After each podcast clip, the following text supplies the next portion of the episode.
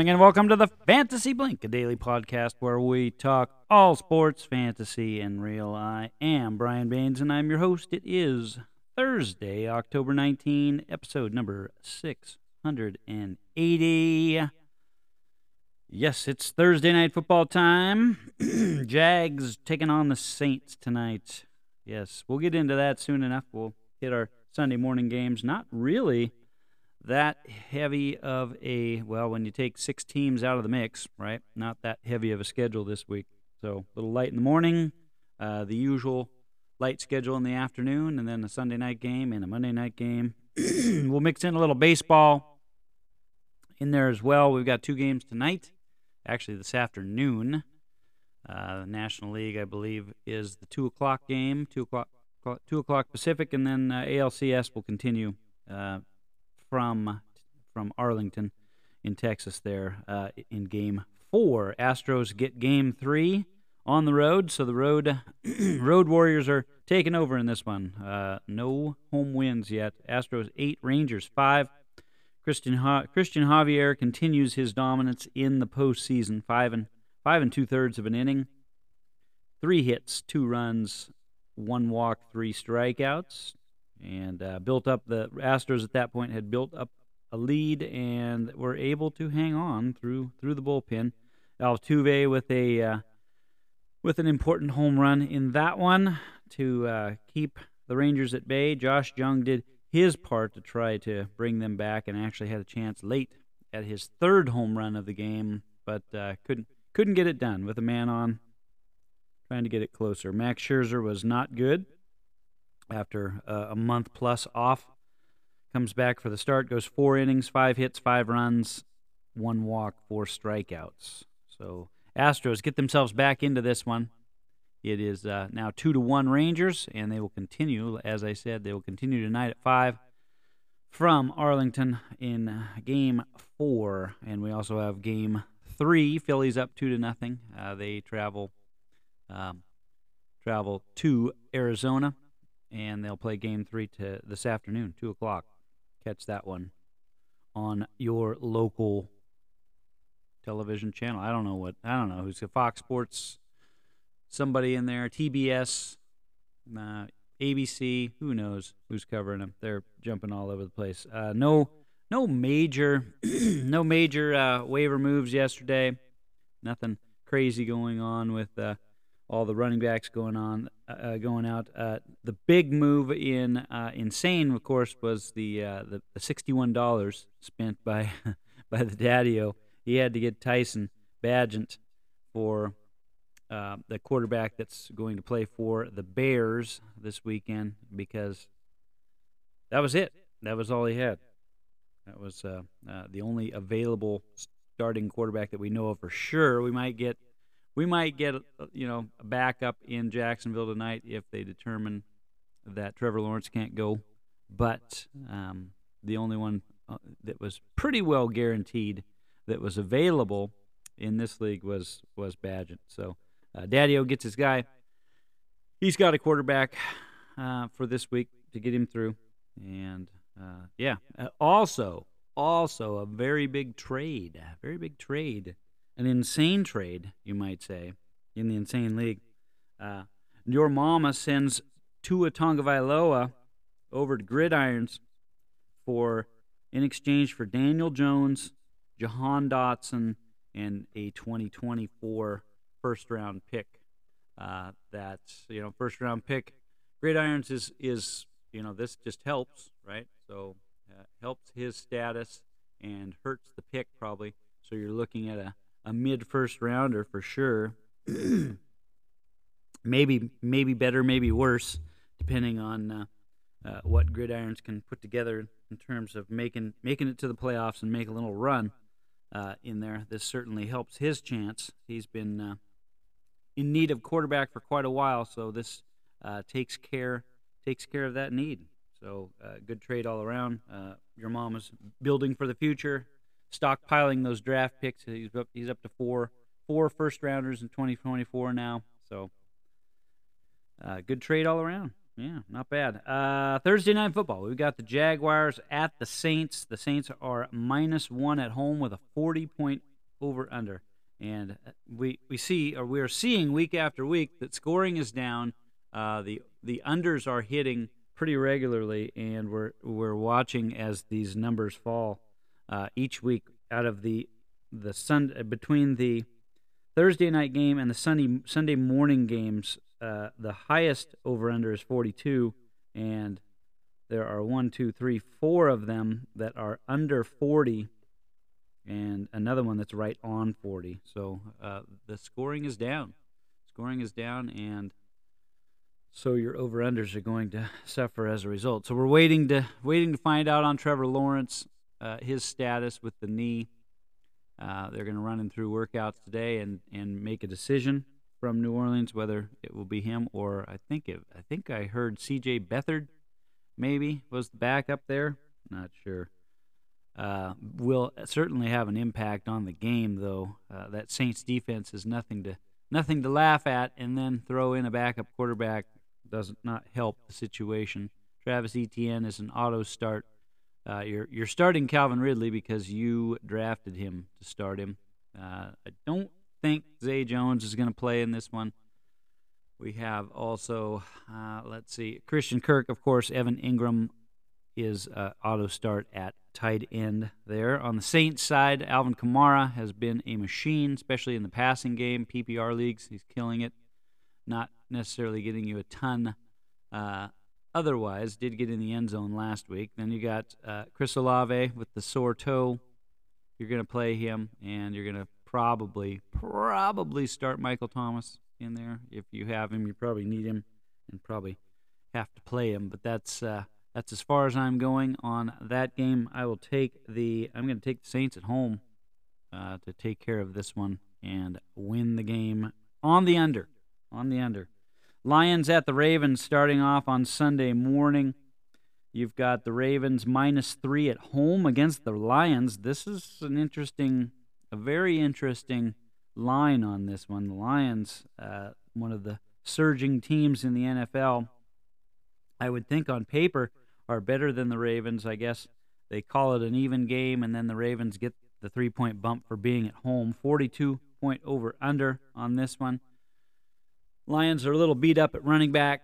Going to have to wait and see how that all shakes out if Jahmyr Gibbs is able to get in there. Obviously, Amon-Ra St. Brown, you're starting him, and Sam LaPorta, and you're probably going to going to play Jared Goff too if you if you have him, even though it's on the road and they are expected to, to somehow lose this one. On the other side, Lamar Jackson, of course. Uh, you got the, the the Gus Edwards slash Justice Hill situation there where they're pretty pretty well just splitting it down the middle. Um, not feeling great about either of those. Zay Flowers is a yes. Mark Andrews is a yes, and that uh, would be as far as I would go on the Ravens side in terms of starters. I'm going to take the Lions to win this one on the road uh, with the three points, and we'll go over on the 42. Over on the 42. Raiders at the Bears. Uh, Bears are plus three at home with said backup Tyson Bagent. Um, it's a 37 and a half point over under. I grabbed the Raiders defense. Going to definitely play them in. Uh, going to definitely play them in in in uh, Megalobowl as my starting defense there against the backup quarterback. They're a decent enough defense anyway, and then uh, throw that into the situation.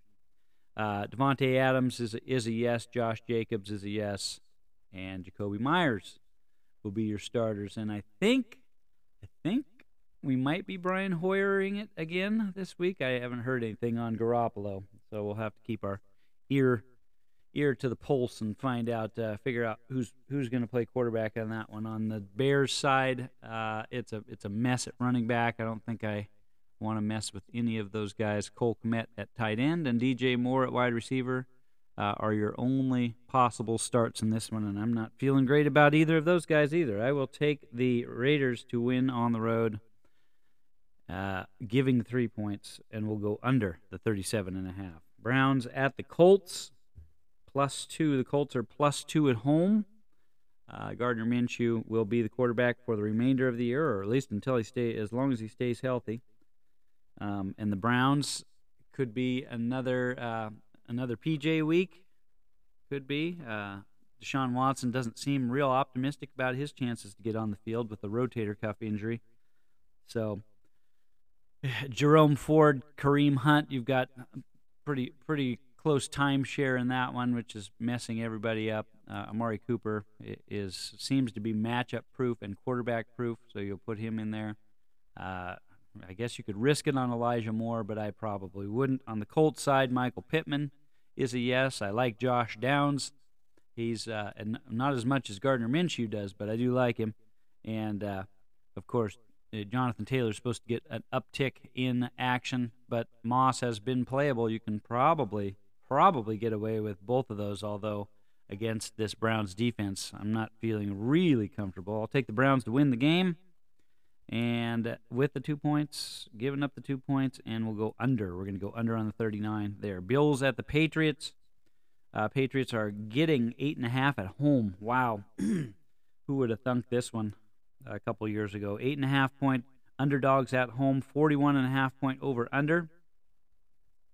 Not a lot of offense last week in the Bills game, so maybe I stick with the under in that one. Obviously, you're you're going Josh Allen, James Cook, Stefon Diggs, Gabe Davis, and and then on the other side, the Patriots side, man, it's almost a dead timeshare between Rhamondre and Zeke as well. Did anybody else see this or hear this?